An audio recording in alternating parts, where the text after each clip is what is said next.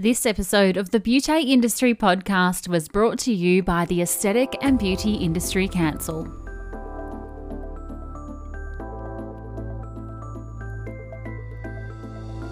Hello and welcome to the Beauté Industry Podcast, your online support community for the professional beauty industry.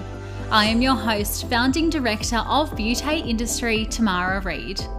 Here we are closing the competitive gap and speaking your language. This is a platform created and dedicated to the professional beauty industry, valuing community over competition. We serve to help connect you with inspiration from industry experts, expand your knowledge through educational pieces, and bring you the latest in product and technology innovation. This is Beauté Industry. Today my guest is Maxine Rose from Soul to Skin Wellness. The ever-asked question, how do I get my contact services to translate into the digital world, is one which therapists often struggle with, but not Maxine. She's harnessed her soulful and sensory client support systems and, in fact, has taken them to the next level with personalised prescriptions and virtual consultations. The beauty of hindsight is that you're able to take a look back on your life and career and, with the knowledge you have now, say, well, that was a great move, or gosh, I wish I had done that differently.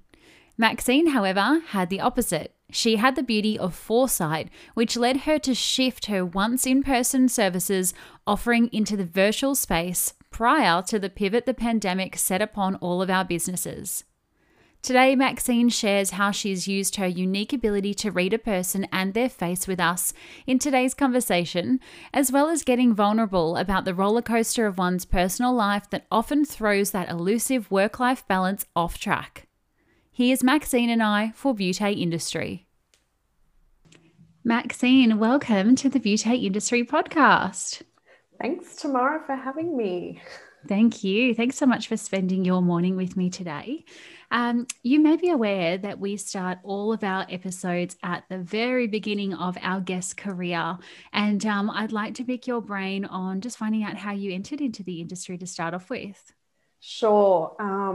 Yeah, it's a little bit interesting, I guess. I sort of took a detour before I entered the beauty industry. So when I finished high school, I think I had an interest in it for sure, and a little, there was probably a little bit of a spark of a passion there at the time, but I'm pretty broad in my interests, so I decided to go to TAFE and become qualified in office administration, become a secretary, I guess you could say, and it wasn't until, so I did that for quite some time, and it wasn't until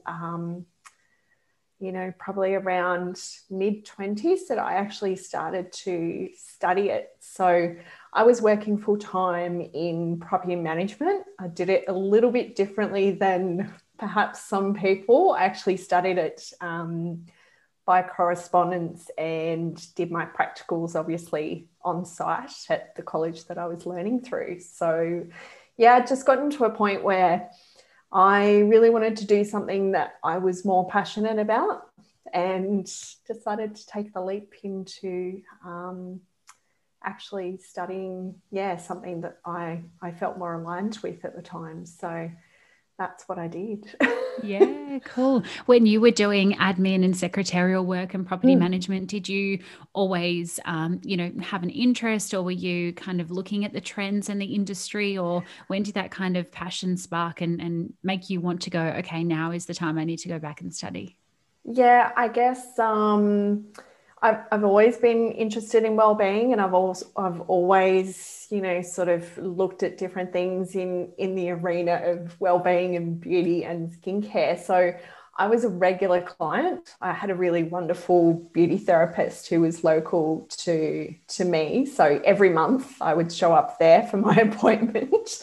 And it was so therapeutic for me. And I think just over time that realization deepened and it grew, and I think that's where the passion for it came from. I just really wanted to, I knew that you could make a difference to someone because I had experienced it myself. Yeah. And I felt like that was more of a way that I could really, make a positive difference to someone's life. So she was a great role model as well, the beauty therapist that I went to.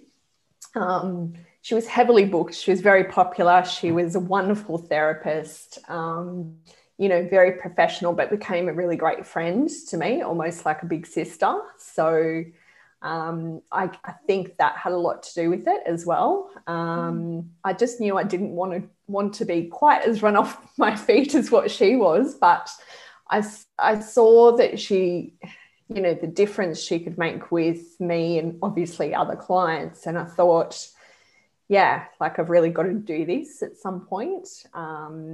It was a tricky time because while I studied, my first marriage was actually breaking up as well, but it was something, it was definitely something that I'd had a dream to do. And I think I'd just been too afraid to take that step up until that point. So, I actually really, that, studying beauty therapy became a bit of a guidepost for me during that tough time. So, it was inspiration for me.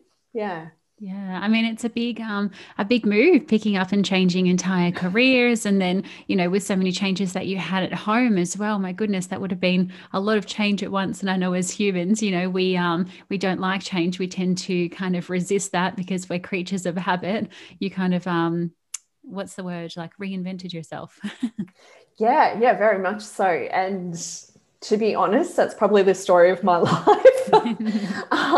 So that was a bit of a baptism of fire, I guess you could say. But I had already, sort of experienced some things like that in the workplace, and where there tended to be a theme, and there has been ongoing, where, I'd sort of jump in the deep end and learn how to swim, basically. But the reinvention side of things, when there's drastic change, such as what was going on in my personal life at the time.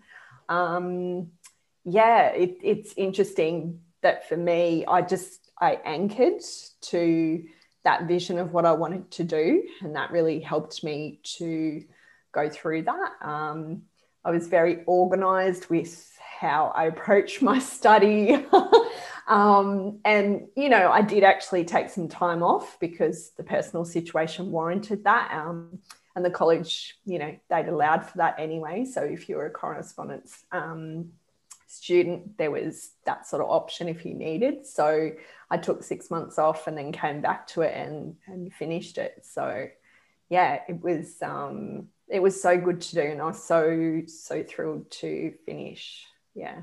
Yeah. Sometimes when there's chaos in one part of your life, you just need to find control in another part. So this would have been like your control while the chaos was happening. Yeah, exactly. I think, you need to anchor into something somehow. And that's not always possible is what I've found in other situations. But if you can, then I think it serves you really well. Yeah, absolutely. And so you service as more of like a soulful, holistic type of practitioner. Did you find yourself gravitating towards this during study, or was this kind of afterwards once you entered into the industry and, did some typical beauty and then you went, no, I feel a little bit more aligned this way? Yeah, a bit of both, I guess you could say. So there was an sort of the beginnings of it when I was studying, because in the product knowledge aspect, we the college had 2 brands that we would do product knowledge in, which were very mainstream beauty, traditional beauty at the time. So this was back in around about 2006. So there wasn't a lot that I was aware of at the time in terms of natural, organic, and holistic sort of approaches, or not that I was seeing or sort of privy to. So we also got a choice to actually do product knowledge in a brand that we wanted to do. So that actually allowed me to open up to a natural skincare brand. So I approached them, asked if I could do product knowledge. Wasn't something that they always did, but they were super happy for that. So that was my first foray into kind of the natural space and something more holistic, I guess. And even then, that particular brand, which is a very well-known Australian natural brand now, they didn't even actually offer retail products back then. So they were strictly professional only, which was, you know, I was very honoured to actually be able to do the product knowledge. So that was my first little inkling. And I just started to research it myself. So it was particularly related to the products, I guess, at the time. But then, you know, that opened up to just along the way, learning about practices and different therapies and more into the wellbeing side of things as well. So not strictly skin. Yeah. Yeah, very cool. And so when along your career did you have that light bulb moment and you thought, actually, I want to do this for myself and become a business owner in my own right? Sure. So I was able to secure my first job was going to be at a beautiful day spa down on the New South Wales South Coast, which was a little bit away from where I lived, but not so far. So I thought, yep, this is great. I'll make the final transition out of property management and go into what I really wanted to do. Unfortunately, that job fell through. And I actually returned to my previous role. So, just temporarily, basically. And then ended up with another position a little bit up sort of further north at a day spa. And I was actually able to combine both my admin and I guess you could say staff skills that I had at that point, as well as my beauty skills. But again, it just wasn't the right environment for me. It was actually, unfortunately, a bit of a toxic culture in that particular business. So I had a couple of false starts. And I guess after that one, because I'd been at that position for a few months, I thought, oh, well, you know, I really sort of started to question it in terms of, gosh, is this what the industry has to offer, I guess? And it was only two places, but it really, I guess I felt a little bit gun shy. So I did actually go back to my property management role full time for quite a while. And probably about 6 months later, I think I sort of said to myself, I want to do my own thing. I'd held myself back because I was new to the industry and I didn't think that you could go into business straight away when you're a new therapist. But I got over that and decided that I could, and I knew what I wanted to do. So I set it up at home as a part-time business, and that was my beginning into hands-on treatments and home care. Yay, I love it. I think I certainly had that very same experience where my first role out of beauty, I was, and I've mentioned this on the podcast numerous times, but I was thrown in as the only beauty therapist in a massage and day spa center. And the business owner sold something ridiculous like 3,200 Groupon things, you know, those insane things. Yes. And I was just smashed, you know, 6 a.m. to 6 p.m. all day, all night, no break, no clean and retail. I was sworn at. I was expected to put a mask on a client, duck out, do a quick spray tan, duck back into the room. Like, it was absolutely wild. And I thought too, oh my goodness, what have I got myself into? Why have I done beauty? You know, I thought it was such a caring and nurturing industry. And here I am, you know, slaving my guts out for somebody who, you know, doesn't even care at all, who's hung over on a Sunday, throwing up in the shower while we're trying to do a couples treatment, you know? Exactly. Absolutely mortified. And it was only until I went to Endota Spa and thankfully had a beautiful business owner there, because obviously we know that franchises can be, you know, inconsistent sometimes, but had a great business owner there. And then I thought, oh my goodness, now I understand the culture and the ritual and, you know, the calming industry that it can be. But again, that's not everyone's experience of a franchise. I was just very lucky that that was mine. So I know exactly what you mean in that, you know, you study for such a long time that you're like, are you joking? I've just done all of this rogue business owner. I'm getting out, but I'm glad that you found your way back. Yes, I did. I'm so pleased that you understand you've got your own personal experience with it, because you know we've all got different experiences with how we started and how our time in the industry has been. So yes, it's so lovely, exactly as you say, when you do actually find the people that do inspire you and sort of affirm what you originally perceived the industry was about. It's really important, because you can just lose faith very quickly, I think. It's important to find your way back to what you originally wanted to do and the difference you want to make. Yeah, absolutely. So that challenge of kind of getting thrown in the deep end and then thinking, oh my goodness, is this actually for me? And then obviously the challenge of starting your own business right away. What do they look like, and how did you kind of navigate some of those more tricky times? You know, because I think in beauty school, we're often not even taught how to run a business. You know, we've got like this tiny little salon component, which might last 4 to 6 weeks. And you literally tick off some checklists of, you know, a cleaning end of day checklist, and then that's all. It's like, okay, now you're a business owner. What, you know, how did you navigate that that startup? Yes, there is so much more to being a business owner than that little part, that's for sure. Initially I think I was still working full-time, so it was part-time business outside it for about 4 or 5 years. And I think that was really healthy for me to start out, because it gave me, the financial security of the wage that I was earning through my day job, but also a chance to, you know, spread my wings a little bit into this passion. To be honest, I didn't really face that many challenges in that first little part. I mean, it was a little bit of learning as I went along, and actually did more treatments on different people. So that was just, I actually really thrived on that part of it. But I think from a business perspective, it was sort of organising things in terms of, you know, like stock and a little bit of organisation into that. There wasn't really, because I would have started my business around 2009. So social media hadn't taken off quite a lot at that point. So it was really word of mouth for the most part in terms of my clients. So I just found that really simple and straightforward.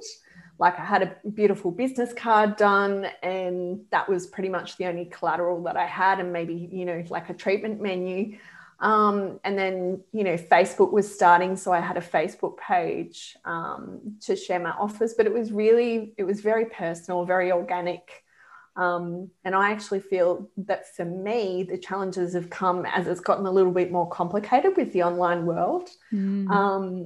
And as social media has grown, and I have a real love for the visual medium of Instagram. So I have an affinity for that. But, you know, with that comes the fact that we all have this even platform being online as well. So having that exposure.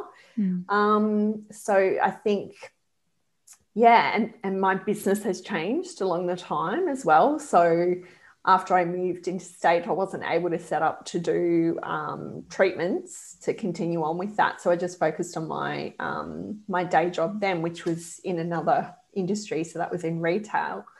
So it's really been about having professional support for me at different times, because mental health challenges have come into it personally as well. And that's obviously, that affects everything. So it's interesting that I've chosen to still be a business owner, because it's sort of, that's a lot of personal development in itself.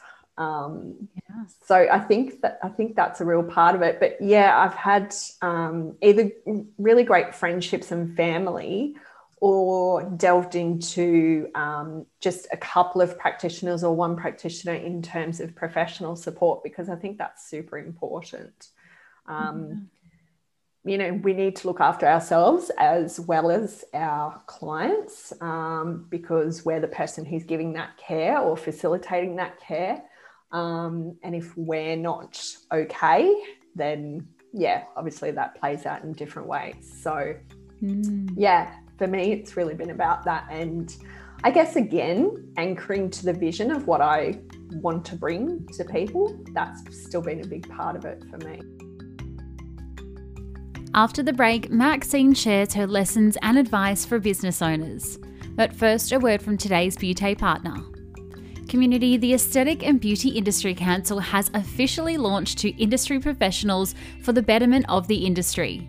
With 3 simple membership options to choose from, there is something for everyone, from students currently studying, individual sole traders, or clinic owners managing teams. For more information on the association or to sign up today, head to theabic.org.au. Thank you so much to the ABIC for making this episode of the Beauty Industry Podcast possible. And now back to Maxine. It can be very isolating as a business owner. You know, even myself, I sit here in my house, well, prior to having baby, alone all day. You know, obviously I'm recording and chatting to people like yourself, but, you know, you go home to your husband and your people, or your wife and your people that are closest to you, and they just don't get it. And it's such a different industry to any other industry. You know, you feel like you're seeing clients all day, but you're not actually having conversations, you know, meaningful conversations. You're not getting things off your chest. You know, you don't have a work wife who you can go and grab a coffee with and, you know, have a bitch at lunch. You know, correct. You are by yourself. And then, you know, it's such an emotional experience doing a treatment, because you're just constantly giving and giving and giving your energy. And if you don't, you don't even have to be woo-woo, but, you know, if you don't kind of clear yourself after each treatment, you can truly carry that energy through to the next client. Then you just get to the end of the day and you're like, why do I feel so crap? You know, and it's just all of that. So you do have to be, taking care of yourself for sure. Yeah, absolutely. And I totally relate to that. You know, I definitely identify as being an empath. So it's really important for me. And it's actually not been until probably the last 5 or 6 years where I've really realized the, the beauty of that, but also the impact of that sometimes. And it's still, a giant learning curve, being such a sensitive soul sometimes. But it's also incredible because it does allow you to be, traditionally very caring and very compassionate to other people, I think. You can be quite in tune with people, but there has to be a healthy balance with that somehow. So however we go about finding that is unique to us. Does it exist? Yes. I'm questioning. Exactly. So your business looks quite different these days. You, as you mentioned before, you've got an online shop. You do a lot of online consults as well. Have you made that pivot because of the pandemic, or was that just kind of a natural thing that you wanted to do, move more virtually? It's actually something I did well before the pandemic. So it was more born out of my personal circumstances. So that interstate move that I made, I think that was around 2012-ish. I moved to Canberra and just didn't have the physical space where I lived to actually set that up. It wasn't really something that was feasible for me to do commercially at the time. So I sort of shelved the treatment idea, but I had kept the passion for the home skincare realm, because I knew that my personal experience had been quite therapeutic. So obviously I'd mentioned that, I had a wonderful beauty therapist, and professional treatments are definitely a big part of that for sure. You've got that touch therapy going on and that interaction from someone else. But it was just it was purely led from my personal experience. So I just started to work in the home skincare space in quite a relaxed way after I'd made that interstate move, because I needed to settle where I was. And I was working in a different industry at that point as well. So there was a lot of change. So I just kept it really simple. It was just about, consulting with people and working out their home skincare and seeing what was going on with their health. And then that's developed over time. So I've deepened my knowledge, and my personal experience has deepened over time. So yeah, it was something I was already doing, but I think the pandemic has highlighted the need for both. Yeah, absolutely. I find it quite rare, actually, because a lot of people that I've spoken to during the pandemic about moving their consults and their prescriptions to an online space, a lot of the clinical people have been pretty on board with it, but a lot of the, you know, holistic practitioners like yourself, they've been very, what's the word, like, they just don't want to come on board, you know, because they're like, no, I need to touch the skin. I need to see the skin. I need to feel the energy. Like, how do you go about that kind of consultation process when you don't have somebody physically in your space? Yeah, it is different, but it does provide flexibility is what I've found. And I've actually found that I really value that. Having said that, I do want to work in person with people again in terms of a one-on-one session. Yeah. But in terms of online, I think the empathic thing really serves me well, to be honest, because I can still get a real sense of someone, even if their consultation is, you know, via email. The answers that they provide to my questions, I'm quite visual. I start getting a real picture around this person. If I need to, I might clarify something. But for me, yeah, I just have a really strong sense of someone. It's just a sense for me. So that may sound quite woo-woo, but I'm not really fussed if it does. That's just always been me. It's something that I probably didn't recognize as being such a strength until the last few years, I guess. Probably over the last 5 years or so, that's really come to the forefront as to how I can actually use that, but in a beneficial way for both me and somebody else. Yeah. So for me, it's a real sensing thing, and you just develop a feel of someone, whether I'm seeing them or whether I'm simply seeing photos of them, for example. I'm extremely visual, so I just start getting a picture that way. So that might not be helpful for everybody, because everybody is not the same. But for me, yeah, that's how it's worked. And just asking really great consultation questions too. I think that really comes into it as well. Obviously, that's a very practical aspect to it. Yeah, absolutely. I love how you've framed empathy as a strength there, because I think often people see empathy as like a weakness, you know, they're too emotional, too vulnerable. But I love that in our industry, it's certainly a strength. That's very cool. I'm interested to know, since you first started studying, what kind of changes have you seen come across the industry, and are you on board with those changes? It's interesting. I think I've seen a real mix. What we're seeing today is a real mix of, there is a huge trend towards holistic in some very noticeable ways, you know, in terms of treatments, different modalities even that people may be qualified in. You know, it's not strictly about being a dermal therapist, a skin therapist, or a beautician, whatever you're qualified as. So it's not that narrow sort of bandwidth, I guess, even though there's a lot in those professions, as we know. That is sometimes not always something that comes across to people regardless. But I think that, there is a huge trend towards that for obvious reasons. That's happening in our culture. So from a Western culture standpoint, there is that move towards that over the past, you know, probably 5 to 10 years, I would say.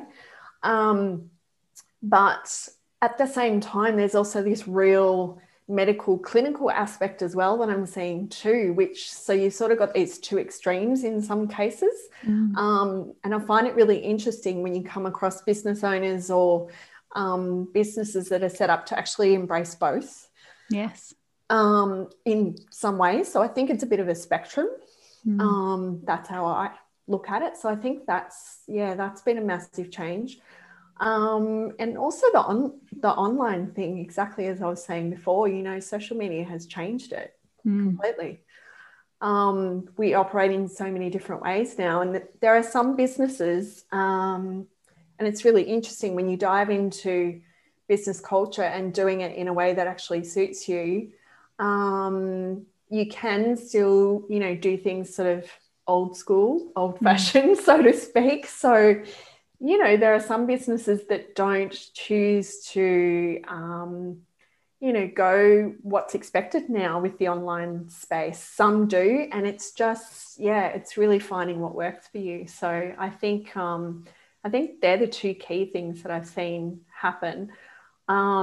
And with that holistic move as well, you know, there's so many more products now available to us as well on the whole, but definitely in the organic space, that's grown hugely. Yeah, absolutely. And I think we're seeing a lot of the more clinical side of a treatment results and treatment outcome actually come back to the more holistic side. You know, if we are feeling down, we know that that presents on our skin. If we are feeling happy, our skin can be radiant and glowing. So it's quite interesting that they almost feel polar opposites, but they're actually so interlinked that, you know, we don't even realize how closely connected they actually are. Yeah, and that's been my learning experience as well, like in terms of, you know, when you dive into things like energy medicine or, you know, anything sort of in the holistic space, which obviously, you know, most of that, if not all of that, belongs to the ancient cultures of our world, like the Indigenous cultures and the people that have been around for a long time. They're the ones that, you know, we're initially being informed by, and then sort of science comes along and confirms a lot for us, I guess you could say, and sort of puts it in a different context. So they do complement each other, and they are most certainly connected, as you say. Yeah, absolutely. Your product range is quite a different product range there. How did you find such a cool range, and what makes it so unique? Yeah, it's a beautiful range. It's certified organic Ayurvedic skincare. And I think I've said that incorrectly, but that's a hard word to say. It is. And sometimes I get it right and sometimes not. It's a beautiful brand based in Melbourne that I retail and stock. So I seem to have this knack of coming across brands when they're just starting or before they've started. And that was the case with this one. So I think I saw them initially on Instagram, and this was in 2017 when they were launching. They hadn't actually yet launched, but they'd started their Instagram account. So, you know, the website was up, but it was just, you know, your landing page. So I contacted them and said, you know, I just really love what you're about. And I had previously been working with a certified organic professional skincare range for easily like 10 years by that point. So to make a move to another one was a big deal. But what I really wanted for myself and my clients was that ritualistic and truly holistic approach. And that's what, you know, being based in Ayurveda actually brings. They're an authentic brand with that too. The founder is from Sri Lanka, so her roots, that's how she grew up. It wasn't a concept like it is for us. That was exactly how she grew up. So yeah, it just totally ticked all those boxes for me, and it actually took it to another level in terms of ingredients.